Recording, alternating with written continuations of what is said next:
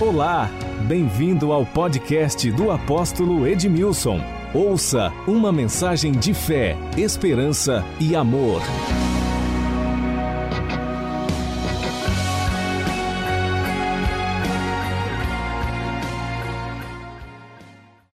Nós estávamos aqui cantando uma canção e eu achei tão extraordinário. Ele não é mais um bebê na manjedoura. Não sei se você percebeu essa expressão. E nenhum homem pregado numa cruz. O nosso Jesus, ele não é um bebê que está numa manjedoura. O nosso Jesus, ele não está numa cruz. O nosso Jesus, ele ressuscitou dentre os mortos. Sabe onde ele está? À destra do Pai. Ele intercede por nós. E um dia, a boa nova, ele voltará para buscar o seu povo, para buscar a sua igreja.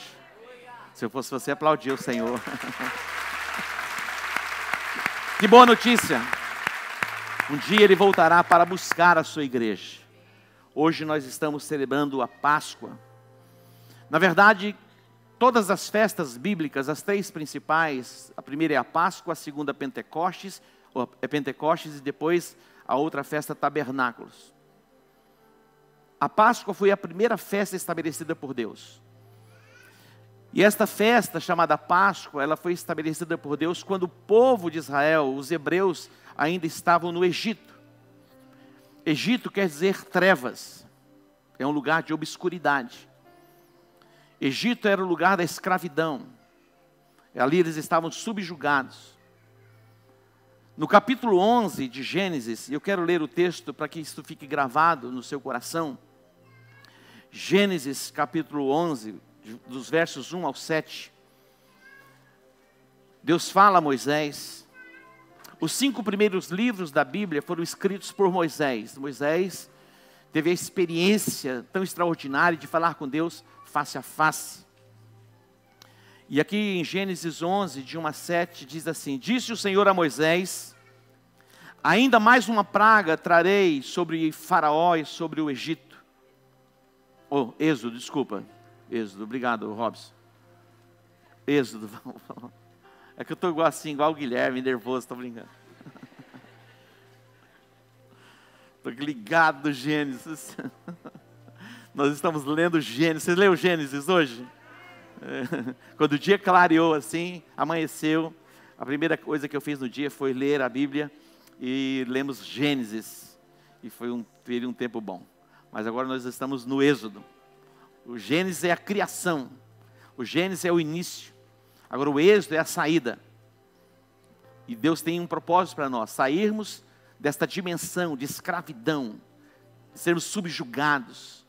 Cativos, oprimidos. A proposta dele no Êxodo é tirar o povo da escravidão. E levar este povo a uma terra que mana leite e mel. Esse é o lugar que Deus tem para mim e que Deus tem para você. Eu fiquei imaginando e pensando, nós vamos ler o texto, tá? 2 períodos que marcaram a história da Páscoa. O primeiro período marcou a história dos hebreus. A primeira Páscoa foi celebrada por eles, debaixo de uma ordenança do próprio Deus. A segunda Páscoa vai estar relacionada com toda a humanidade. Imagina um povo peculiar, exclusivo, Deus intervindo para libertá-lo. Agora, na segunda Páscoa, que é a última Páscoa, e Jesus vai participar dessa Páscoa, abriu-se um portal, agora não apenas para os judeus, na verdade está abrindo um portal para toda a humanidade. Que você possa entender isso, compreender isso. A primeira Páscoa foi um sinal da parte de Deus, em resposta a um clamor de um povo que estava subjugado por 430 anos. Você pode imaginar e pensar o que é ser escravo por 430 anos? Diga, por nenhum dia eu serei escravo. Por nenhum dia, por nenhum minuto eu serei escravo. Toma posse disso. Por nenhum dia, por nenhum minuto. Agora você pode imaginar 430 anos, subjugados, escravizados. Mas Deus vai intervir, então é a primeira Páscoa. E você vai entender isto, para compreender a outra Páscoa. Vamos ler o texto. Gênesis, estou brincando. Êxodo 11, de 1 a 7 diz assim: disse o Senhor a Moisés, ainda mais uma praga trarei sobre Faraó e sobre o Egito. Então vos deixará ir daqui, quando vos deixar, é certo que vos expulsará totalmente. Fala agora aos ouvidos do povo, que todo homem peça ao seu vizinho, e toda mulher à sua vizinha, objetos de prata e de ouro. 3. E o Senhor fez que o seu povo encontrasse favor da parte dos egípcios. E o Senhor fez que o seu povo encontrasse favor da parte dos egípcios. Preste atenção. Quando Deus derrama o seu favor sobre a vida de alguém, meu irmão, está liberado. E ninguém tem como impedir. Deus deu a eles favor diante dos egípcios. Também, o homem Moisés era muito famoso na terra do Egito, aos olhos dos oficiais de Faraó e aos olhos de todo o povo. Moisés disse: assim diz o Senhor,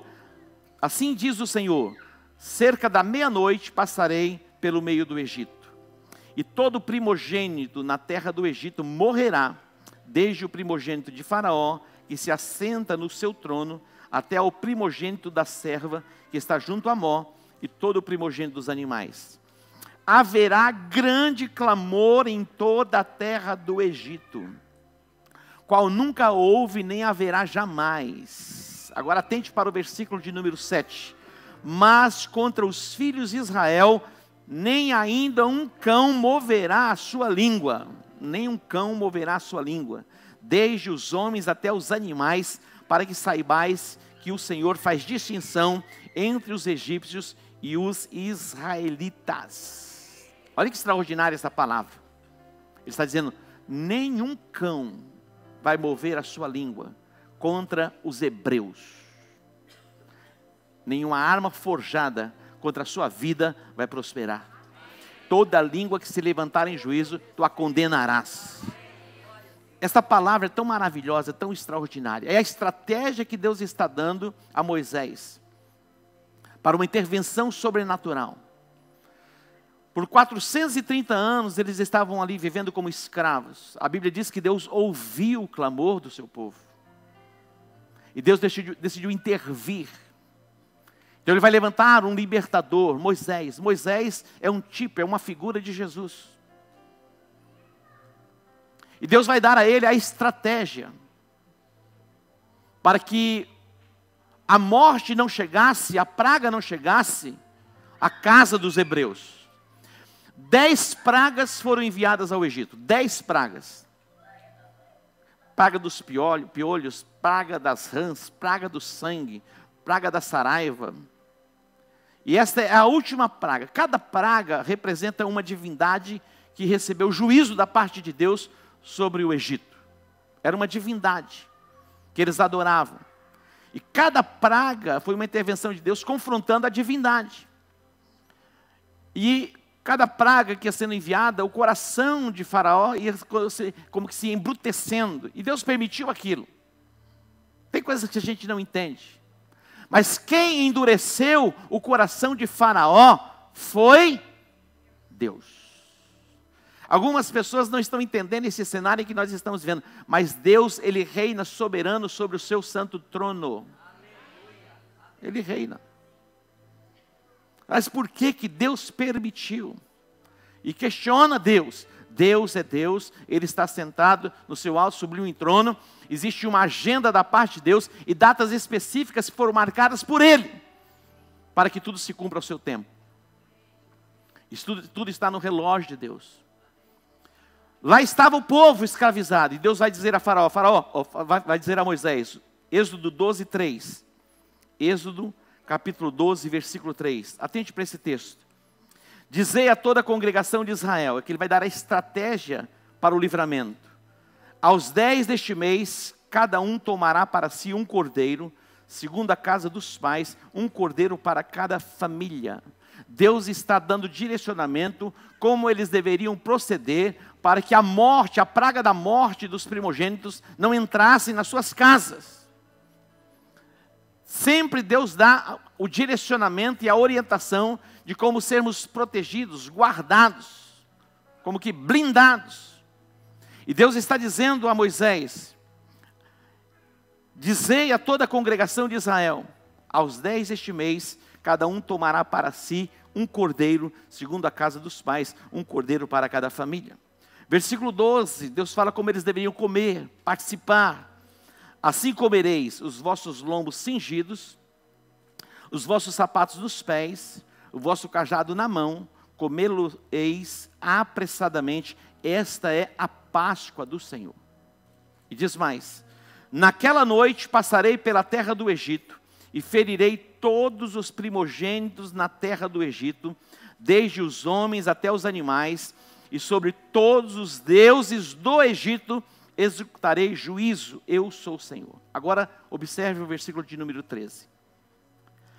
O sangue do cordeiro, o sangue vos será por sinal nas casas em que estiverdes. Vendo o sangue, passarei por cima de vós, e não haverá entre vós praga destruidora, quando eu ferir a terra do Egito. Deus está dizendo: tome um cordeiro, o cordeiro sem defeito, no crepúsculo, no final da tarde, vocês vão sacrificar o cordeiro, e vocês vão tomar o sangue do cordeiro, e vão passar nos umbrais e nas vergas das portas. Preste atenção. Tem coisas que cabe a Deus fazer, e tem coisas que cabe a você fazer. O que cabe a você fazer, Deus não vai fazer. Tome um cordeiro. Tomar o cordeiro, sacrificar o cordeiro, tomar o sangue, passar nos umbrais e nas vergas das portas, não cabia a Deus. Deus estava dizendo que caberia a eles, competia a eles tomar do sangue e passar nos umbrais e nas vergas das portas. Páscoa é passar por cima. A casa que tivesse a marca do sangue do cordeiro, nas vergas, nos umbrais das portas, o anjo viria e identificaria a casa, e naquela casa ele não entraria. E naquela casa a praga não chegaria. Isso é Páscoa, é a primeira Páscoa. É uma intervenção de Deus, algo sobrenatural vai acontecer. Mas para que o sobrenatural pudesse acontecer, algo natural tinha que ser feito. E o que teria que ser feito por eles? Deus não iria fazer. Tomar o cordeiro, sacrificar o cordeiro, tomar o sangue, passar nos umbrais e nas vergas das portas. Isso não caberia a Deus, sim a eles. Existem coisas que cabe a mim e cabe a você fazer. E quando nós fazemos de acordo com aquilo que a Bíblia ordena, que nós devemos fazer, nós vamos ver a intervenção e o sobrenatural de Deus se manifestando nas nossas vidas. Você pode dar um aplauso a Ele?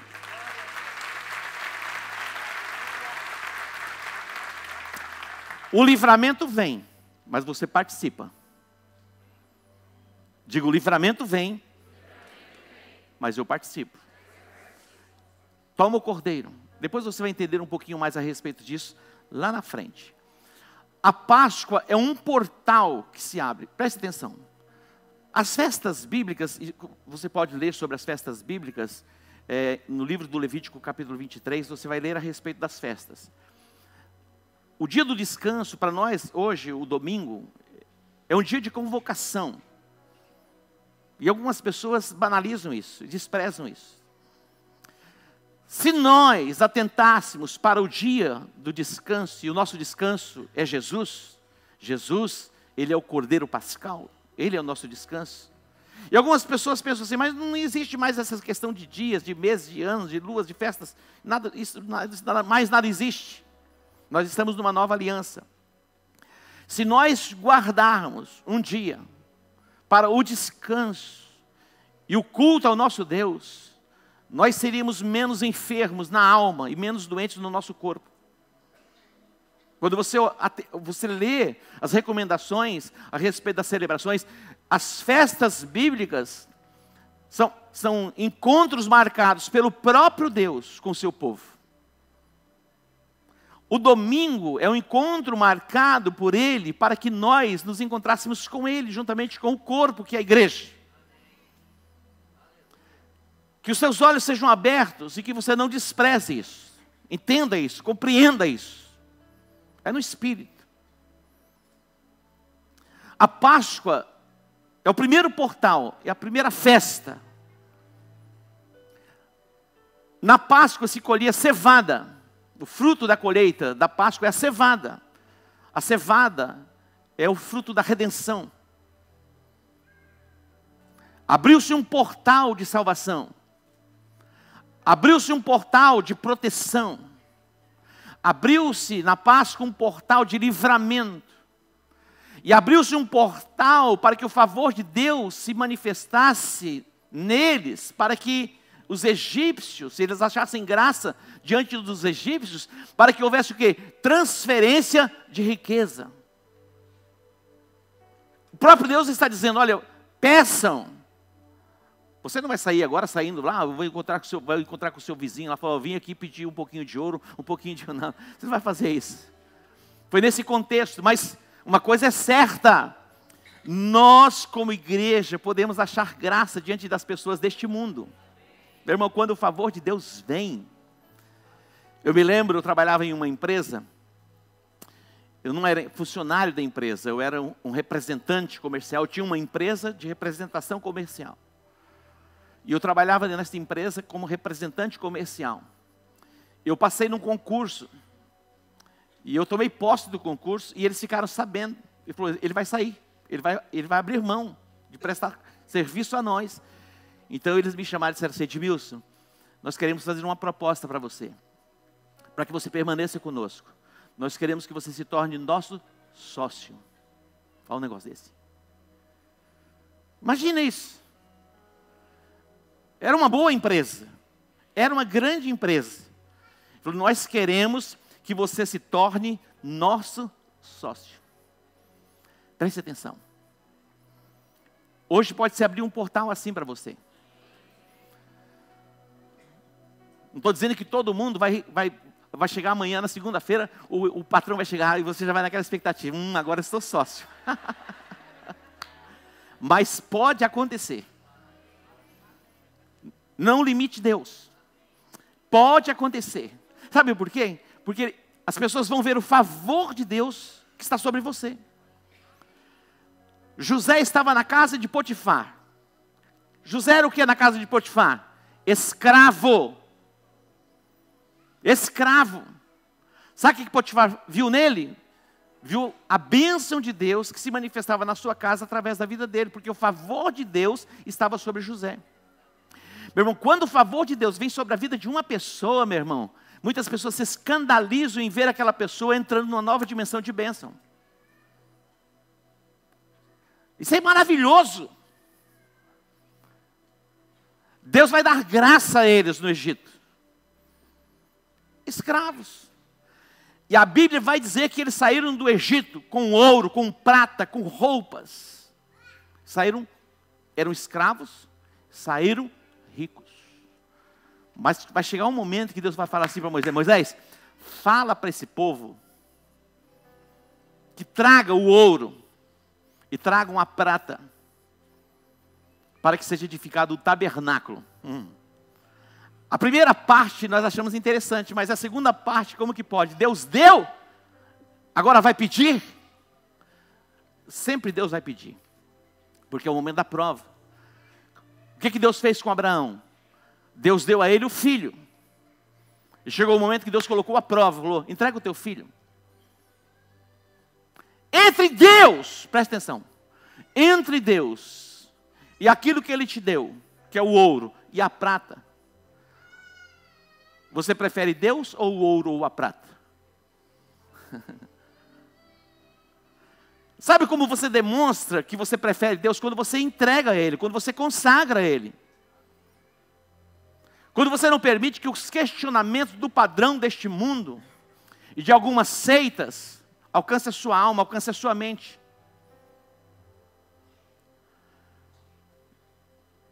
Muitas vezes somos alcançados na nossa mente por conceitos e ideias. E algumas pessoas têm essas coisas como verdadeiro, e muitas vezes é um sofisma.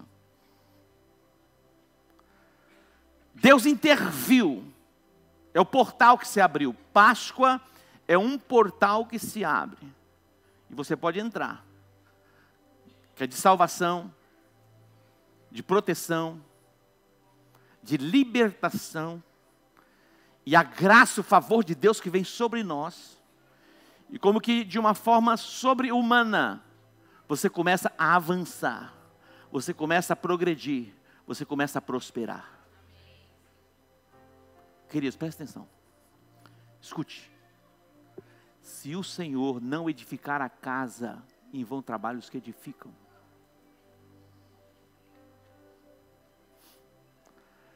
Outro dia eu fui ministrar em Três Lagoas. Ministrei no sábado. Quando terminou o culto, o apóstolo disse assim: apóstolo, vamos comer alguma coisa? Eu falei: não, eu não quero comer. Não é que eu não queria comer. Eu já não estava bem.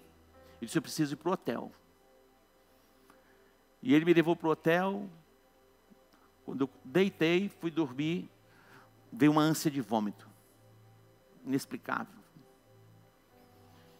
A madrugada toda, aquela ânsia de vômito. Vinha, não vomitava, terrível. Não sei se você já passou por isso. Minha saturação baixou. Deu 7 da manhã, deu 8 da manhã, deu 9. Eu ia ministrar à noite, às 8 horas. Quando chegou por volta de meio-dia, eu disse, o apóstolo Cláudio estava comigo, foi dirigindo. Eu falei: apóstolo, se prepara, porque se eu estiver nesse estágio, eu não tenho como ministrar. Ele falou assim, que ele sentiu uma gota de suor descendo assim. Mas quando foi lá para meio-dia e meio, comecei a melhorar, e às 18 horas eu estava ministrando normal. É impressionante. Do nada. Se o Senhor, meu, tirar a mão, e se não tiver favor, a gente não respira. Não respira. Eu gosto de árvores. E eu plantei algumas árvores no Setoc. E quando eu olhei assim, próximo ao Setoc, né? Próximo ao Setoc, as árvores estavam morrendo. Aqueles os pés de flamboyant lindos estavam morrendo.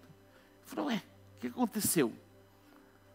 Aí eu chamei o jardineiro e perguntei: olha, o que está acontecendo? Ele falou: apóstolo, tem uma abelhinha, um arapuá que vem, impressionante, tira a seiva da planta e a planta seca. Uma abelhinha desse tamaninho.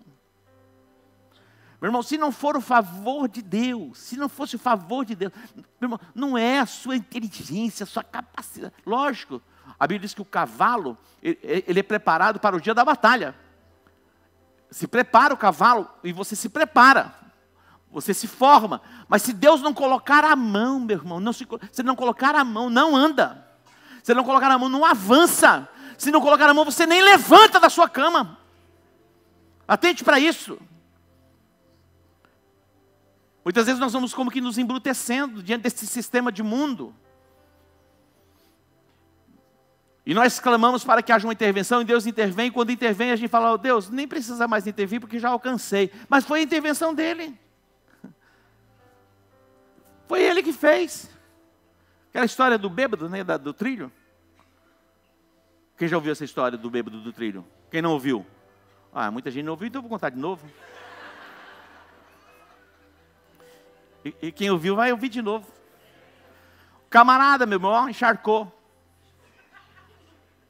E ele saiu caminhando por um trilho, de repente ele caiu, enroscou a barra da calça lá e tentava sair, não conseguia.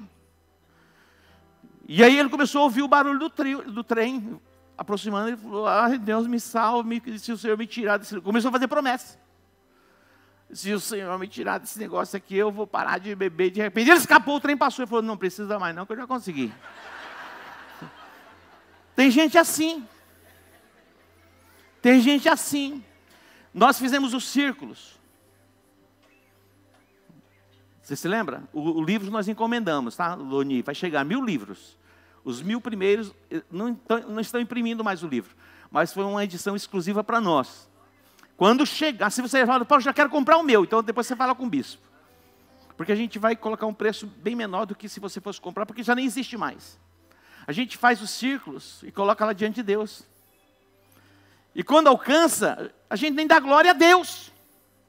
Você já viu aquelas pessoas que saem para viajar, elas invocam, meu irmão, se benze, passa a ruda no carro, coloca lá, faz tudo. E viaja de férias, e vai, maravilhoso, e volta. Quando volta, meu irmão, ele fala assim, oh Deus, muito obrigado, porque a gente voltou em paz. Geralmente se ora para ir. E por que não orar quando voltar? Quando voltar. Então, você percebe? Mas se a gente não atentar, não cuidar, a gente acha que as coisas aconteceram de uma forma normal. Aqui foi uma intervenção de Deus. Deus decidiu intervir. Aqui foi o dia da independência de Israel. O dia do resgate. Não tinha como sair. O faraó não deixava, não permitia. Interessante porque faraó é uma figura de Satanás. E algumas pessoas estão assim, como que cativas. Tem um versículo que eu gosto e amo esse versículo. Levítico 26, 10. Olha que extraordinário. Eu sou o Senhor vosso Deus, que vos tirei da terra do Egito. 26, 10 não. Mais para frente um pouquinho. 26, 10. Estareis comendo da colheita velha. 26? 13, 26, 13. Eu não gosto desses números, é 13.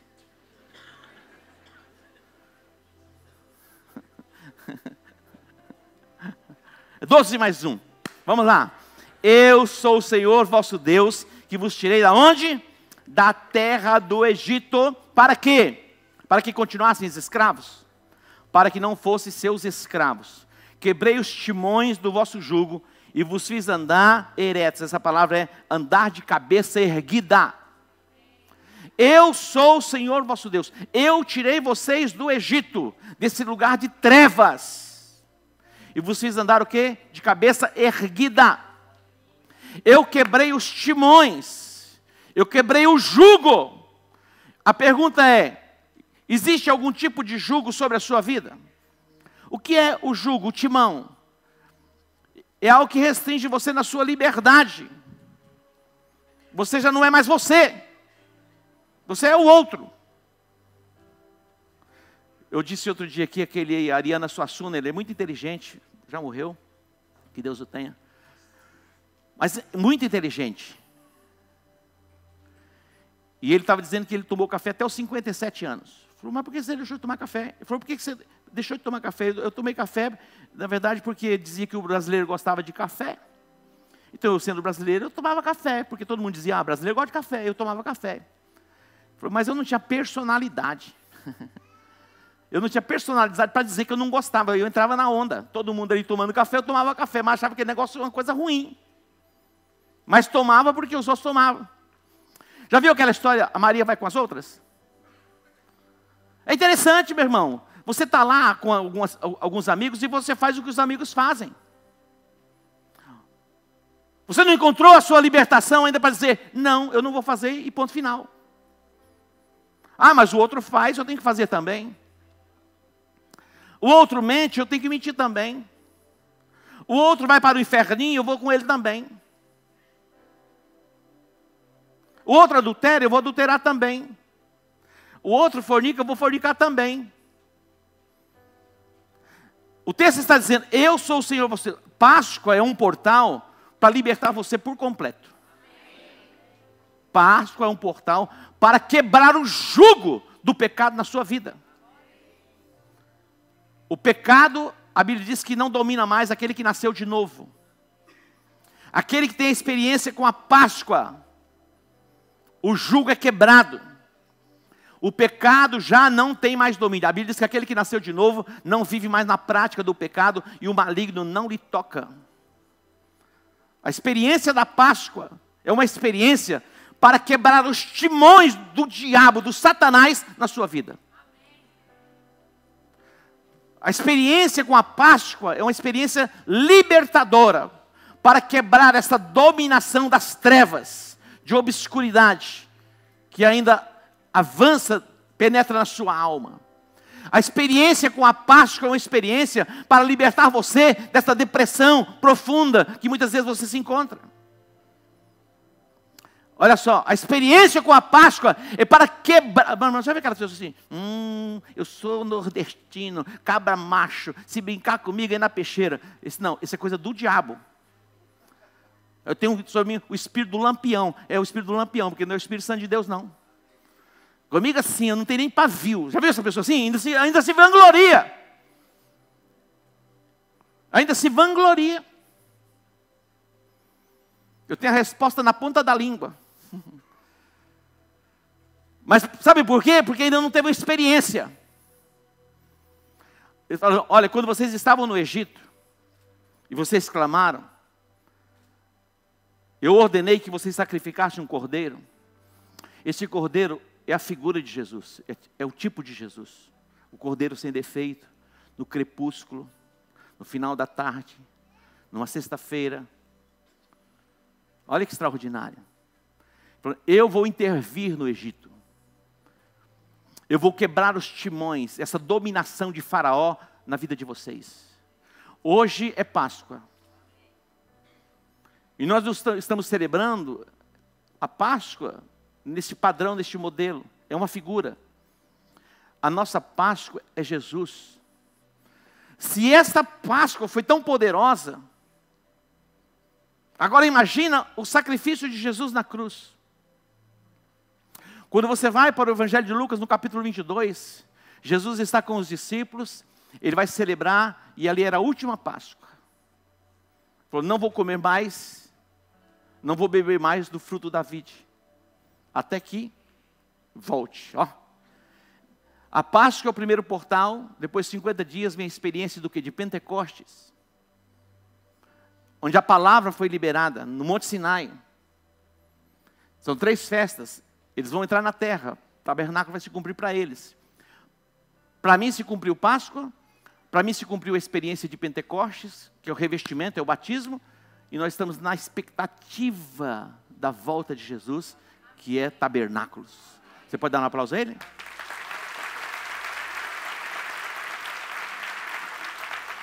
Olha só. Quantos anos eles permaneceram no deserto? Mesmo depois da intervenção no Egito. 40 anos. Por que 40 anos no deserto? Por causa da boca. Por causa da murmuração. Escute, crente. A murmuração é o louvor a Satanás. Algumas pessoas estão cativas. Eu não tenho, eu não consigo, eu não posso. E murmuram contra Deus. A Bíblia diz, eu posso todas as coisas naquele que me fortalece.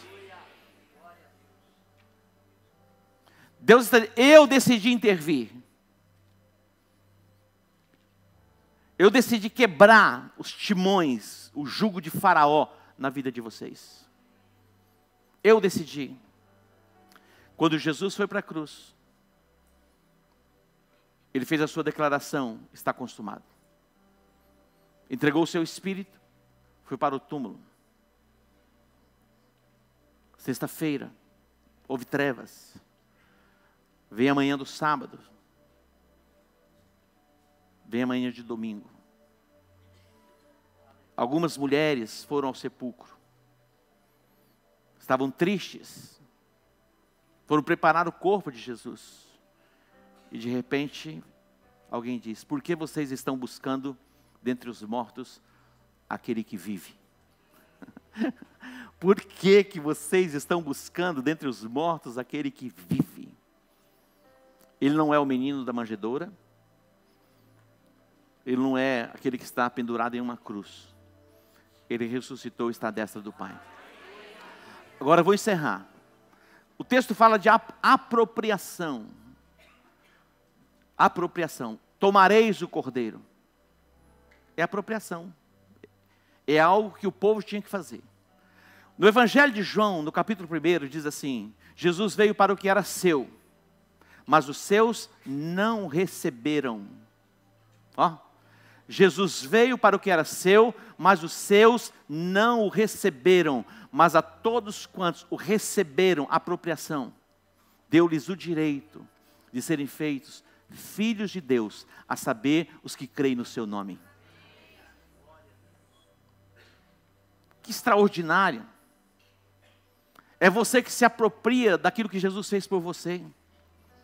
É você que se apropria da obra da redenção. Já foi feito. O preço já foi pago. É como uma dispensa que está lá preparada e você entra na dispensa e você se apropria. É você que se apropria da salvação. Jesus veio. Ele morreu na cruz. Por toda a humanidade. A Páscoa dos Hebreus foi uma intervenção exclusiva para eles. Mas a nossa Páscoa, que é Jesus, é uma intervenção de Deus para salvar toda a humanidade. Para perdoar os nossos pecados. Para curar as nossas enfermidades.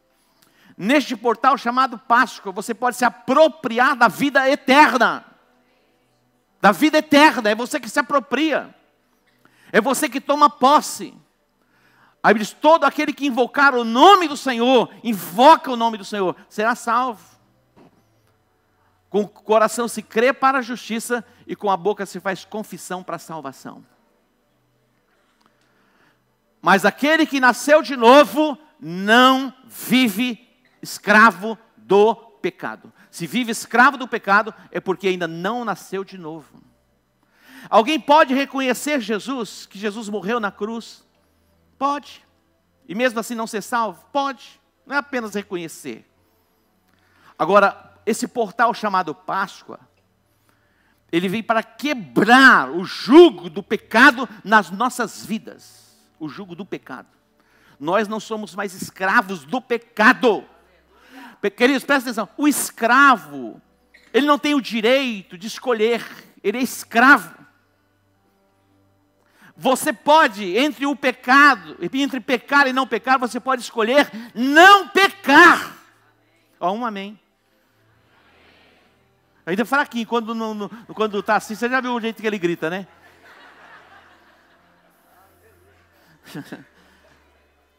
Presta atenção. Você pode escolher não pecar mais.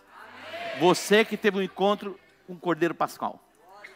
Porque esse timão, essa dominação, esse jugo é quebrado do teu pescoço. Depois você vai para a segunda experiência, que é a experiência de Pentecostes. Aí é o revestimento, é o poder de Deus que está sendo liberado sobre a sua vida. Aí sim você vai avançar. Você tem a primeira experiência na Páscoa, depois a experiência de Pentecostes, que é esse revestimento do Espírito Santo. Mesmo diante da morte, você prossegue. É o que aconteceu com os apóstolos. Se não fosse a experiência com o Espírito Santo, Pedro teve uma experiência com Jesus, ele negou Jesus. Mas depois desse revestido, quando foram crucificá-lo, ele falou, está preparado, vai lá, a cruz está pronta. Vamos crucificar você como Jesus foi crucificado. Sabe o que ele disse? Não. Eu não posso ser crucificado, nem sou digno de ser crucificado assim, crucifica-me de cabeça para baixo. Isso era o Pedro. Pedro foi crucificado de cabeça para baixo. Entende isso? Pedro era invocado, não era invocado? O Tomé mesmo foi crucificado em X. Diferente. Mas por que que eles suportaram? Porque foram revestidos pelo Espírito Santo. A primeira experiência é a Páscoa. É o seu novo nascimento, você vai ser marcado pelo sangue do Cordeiro. No Apocalipse, eis que estou à porta e bato. Se aproprie do sangue. Tome posse da vida eterna. Prossiga para o alvo. Rumo ao prêmio da soberana vocação. Não se desvie nem para a direita, nem para a esquerda. Você pode, pelo Espírito de Deus, dizer não ao pecado. Você pode dizer não à mentira, ao engano. Você pode dizer... Existe uma convergência mundial. Algumas pessoas acham que como vai ser, já está tendo perseguição. Eu vi uma nadadora americana sendo agredida pelo seu posicionamento. Olha o nível de aberração que chega. Nenhum lado, nenhum outro pode ser agredido. Mas você pode se posicionar. Porque ela se posicionou contrário que trans, mulheres trans, participem das competições. Isso não faz sentido. Irmão, a estrutura de um homem é a estrutura de um homem. Não vai mudar, os ossos não vão mudar. Os pulmões, garganta, coração, tudo é maior. E porque ela se posicionou contrário, meu irmão, fizeram uma emboscada para ela na universidade. Esse é o nível. E se a gente não atentar, a gente entra na onda. Então fala assim, quando a gente olha para a perseguição que a igreja teve no passado, em que eles foram mortos, e até hoje em muitos lugares, muitos estão sendo mortos, meu irmão, é uma avalanche. Fala alguma coisa, você vai ser massacrado. Você vai ser, como chama lá? Tem um termo. Cancelado. Estou me importando sem ser cancelado, meu irmão. Já fui cancelado na cruz. Acabou. Você está entendendo? Vamos encerrar, né? Que a conversa está boa, né? Preste atenção. Vou dar a você a oportunidade. Para que hoje você se aproprie de tudo isso. Quando eu olho para João 10:10, Jesus disse, o ladrão veio com a missão, roubar, matar e destruir. É o ladrão, o diabo. Mas ele disse, eu vim para que vocês tenham vida e a tenham em abundância. O que é vida abundante? É você não ter dinheiro para pagar um aluguel? Eu pergunto, o que é vida abundante? Você não ter dinheiro para pagar uma conta de luz, uma conta de água? Tem muita gente ensinando coisas erradas e acha que está ensinando certo. Como estar bem? Não, meu irmão, será que tem juízo? Deus tem provisão. E faz parte do plano da redenção. Assim como Ele levou os nossos pecados, e a gente ainda muitas vezes peca, Ele levou sobre si as nossas misérias, a nossa pobreza, a nossa ruína. Mas a gente continua na miséria, na pobreza e na ruína. Se aproprie hoje da obra da redenção. Tome posse e prossiga para o alvo, rumo ao prêmio da soberana vocação que está em Cristo Jesus. Não se desvie nem para a direita nem para a esquerda. Deus já nos deu favor, e o favor dele está sobre nós. Vamos nos colocar em pé. Hoje é o dia para você se apropriar da obra da redenção. Hoje é o dia. Hoje é o dia para você se apropriar da sua cura, da sua libertação. Hoje é o dia para que você possa sair deste lugar completamente liberto, liberto, liberto. O livre, ele tem condições de escolher. O escravo não pode escolher, ele é escravo. O escravo não pode escolher entre o certo ou o errado. Ele é escravo, ele vai fazer o que o seu Senhor ordena que ele faça. Mas nós não somos mais escravos. E nós vamos andar segundo o nosso Deus nos orienta que devemos andar. Você pode entender a mensagem? Diga comigo, a Páscoa é um portal de salvação, de proteção, de libertação, de cura, em que o favor de Deus vem sobre a minha vida e me faz prosperar nesta terra. Isso é Páscoa. Páscoa é tomem o cordeiro. Nós temos aqui o pão, temos o cálice, temos aqui o azeite, temos o vinho. Se aproprie da obra perfeita da redenção. Eu quero orar com você para um dia de consagração, um dia de entrega, um dia de reavaliarmos a nossa jornada e a nossa caminhada. Israel ficou perambulando pelo deserto por 40 anos. Por 40 anos, eles poderiam ter feito aquele percurso em menos tempo, poucos dias. Mas por causa da rebelião, da murmuração, ficaram rodeando a terra.